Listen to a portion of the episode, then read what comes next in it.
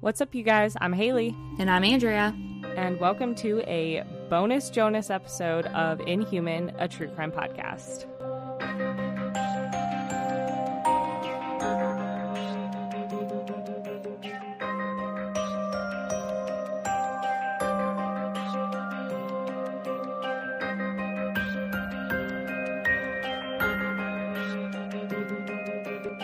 Case anyone's wondering why I just called it a bonus Jonas episode, back when we recorded one of our like first ever bonus episodes, I had just come back from a Jonas Brothers concert and had a like really bad raspy voice, and then Andrea without telling me named it bonus Jonas and I about died laughing when I saw it. So now we're just going to call all of our bonus episodes bonus Jonas just for your guys reference. Yeah. But I wanted to do a little bonus episode updating in a couple of big cases that I've covered on the podcast that have had like sort of updates recently. Honestly, only one of them I see as like an actual big update, but I know that these cases have been making the news and we've had a lot of people asking about them and asking for updates. So I just wanted to share all of those updates in one place for you guys, name it that so you can find them.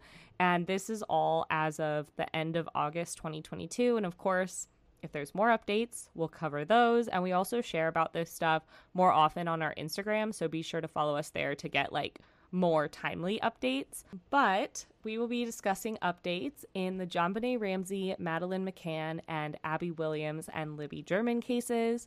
And I'm not going to be covering those cases at all in the episodes, but I in this episode, but I will let you know what episodes we did cover them in so you can go back and listen to them if you want to hear them again or if you haven't heard them, you'll know where to go listen.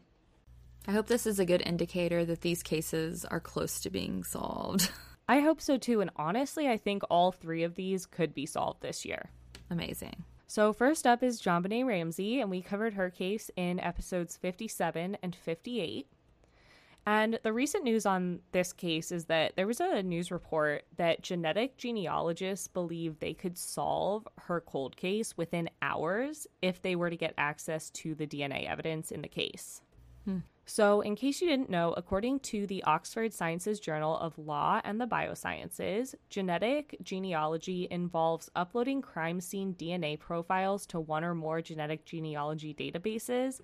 So, it's not exactly this, but think like Ancestry.com, where you get your Right. heritage, or 23andMe, and those kinds of databases. Mm-hmm.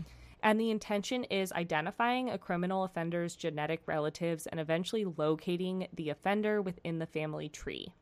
So, Cece Moore, the chief genetic genealogist with Parabon Nanolabs, who have worked to solve several cold cases using genetic genealogy, and we've talked about them in several cases before, Right. But Moore is confident that they could solve JonBenét's case if they had the ability to test DNA. And JonBenét's father, John Ramsey, who was actually on a panel at CrimeCon earlier this year, said that he believes that the Boulder Police Department has additional DNA evidence that they will not release for testing. So this includes DNA found in John Benet's undergarments and touch DNA on the waistband of the long john she was wearing when she was found. And as a reminder, DNA from evidence from the Long Johns has pretty much cleared all of the Ramseys and 200 other suspects because that touch DNA was traced to an unknown male. So it did not match Burke or John Ramsey or 200 other suspects that they were able to test against. Okay. According to a Fox News article, quote, with new advancements in the investigation investigative genetic genealogy research, the Ramseys believe they will have more success testing more than 250 pieces of evidence for DNA to potentially build a profile of the sp- suspect in their daughter's murder than they would with Boulder police Boulder officials who are currently on the case. So basically, that's saying that the Ramseys think that they would have more success in solving her case by being able to test it using genetic genealogy from outside Right. sources than they would just through the police department's investigation. Right. But unfortunately, the BPD has to give permission to test the DNA, and it's unlikely that that will happen. Mm. One of the reasons is because it's really old DNA, and obviously, you have to be careful with old DNA because samples just like minimize and get smaller as you test them. Right.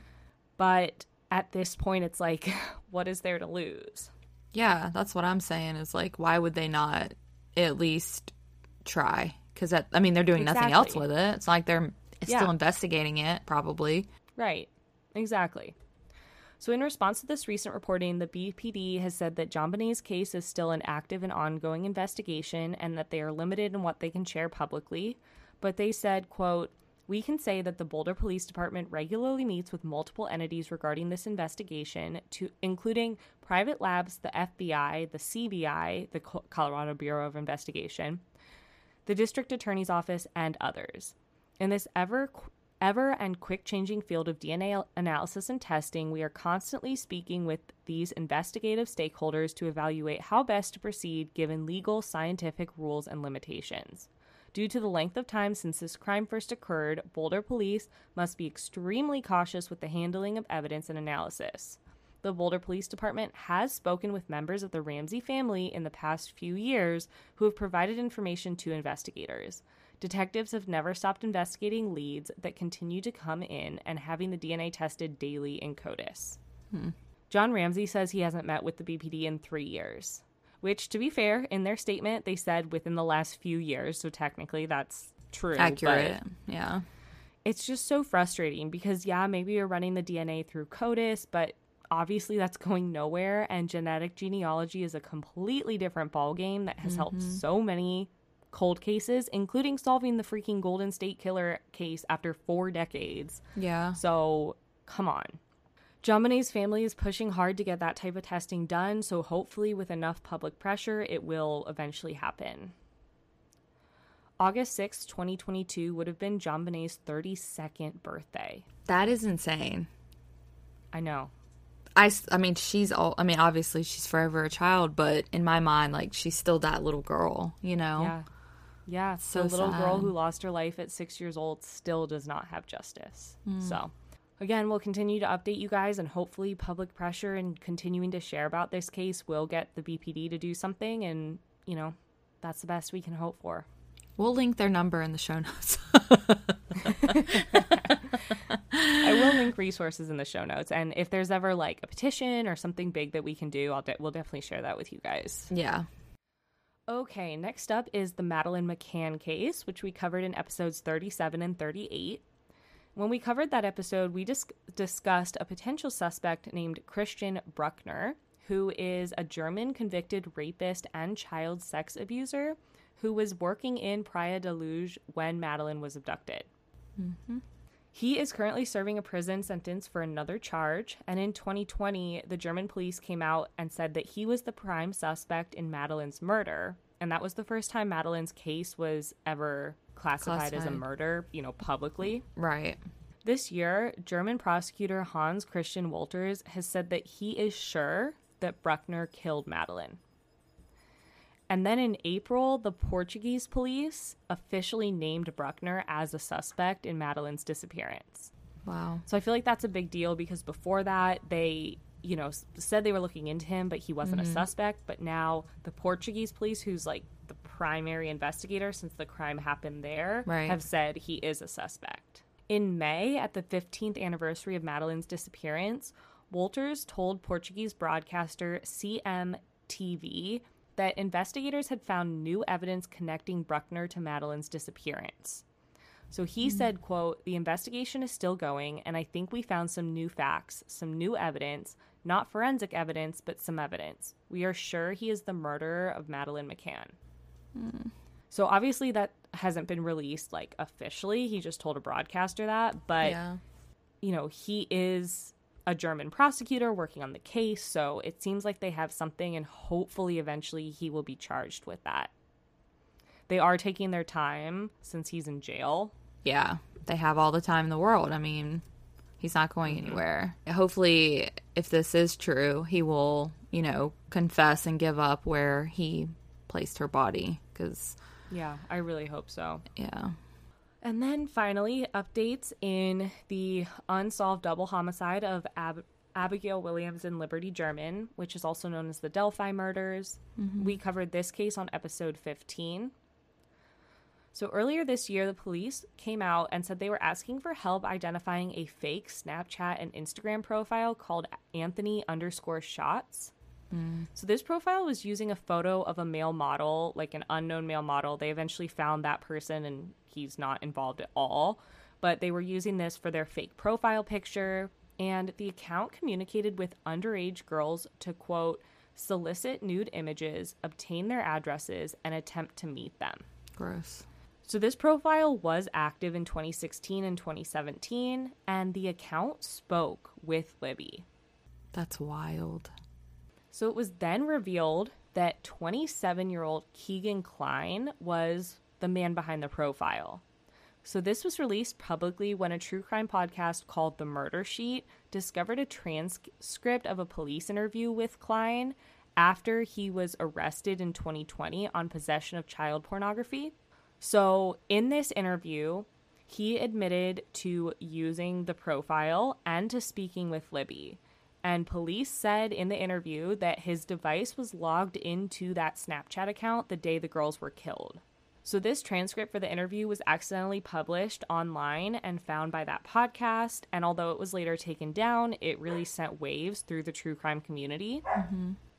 But Kline has continued to deny any involvement in the murders, and he has never been charged with anything in relation to them. And he just says it's a coincidence that he spoke with her and that he never met up with her.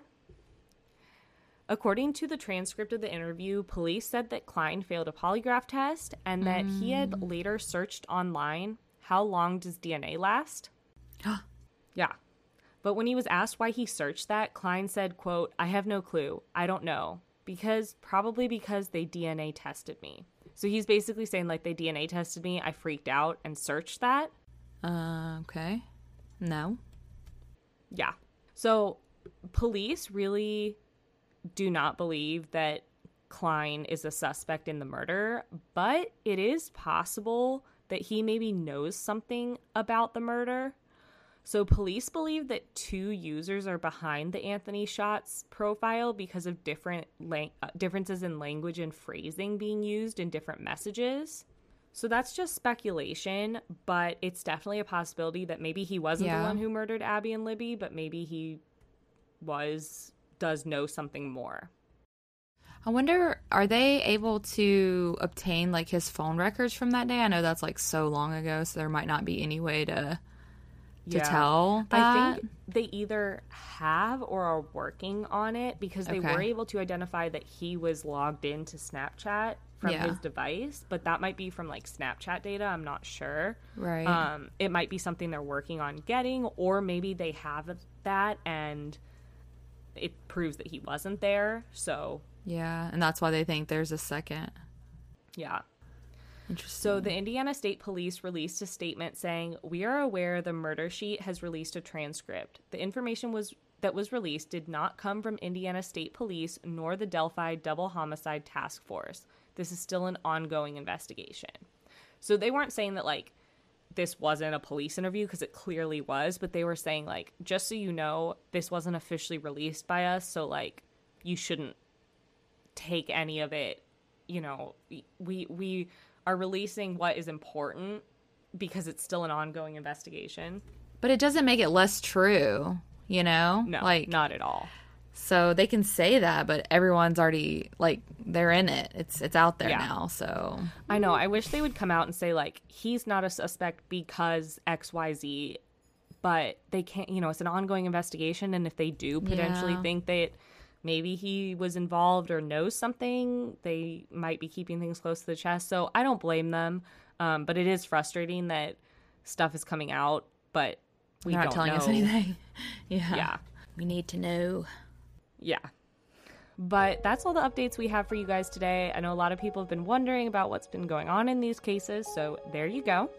If you guys have any thoughts or questions, please be sure to let us know either on Instagram or in our Facebook group, Inhuman Podcast, because I'd love to hear what you guys think. And, you know, if you guys have questions, we're here to try to help answer them, I guess. But Yeah. that's all we have for you guys today. We'll see you next week with new episodes. And until then, keep it human. Bye guys.